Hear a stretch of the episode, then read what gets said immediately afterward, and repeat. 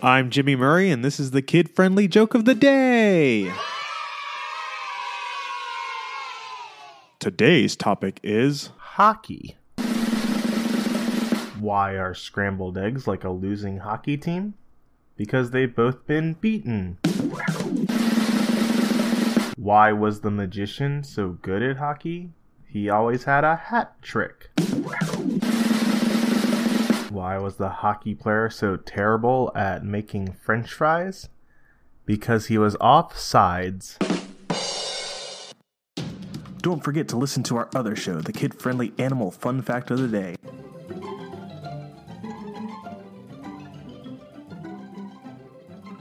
Music Kevin MacLeod. Yay sound effect by Neurologic. Thanks for listening and don't forget to share your jokes on the website and on Twitter. Keep laughing.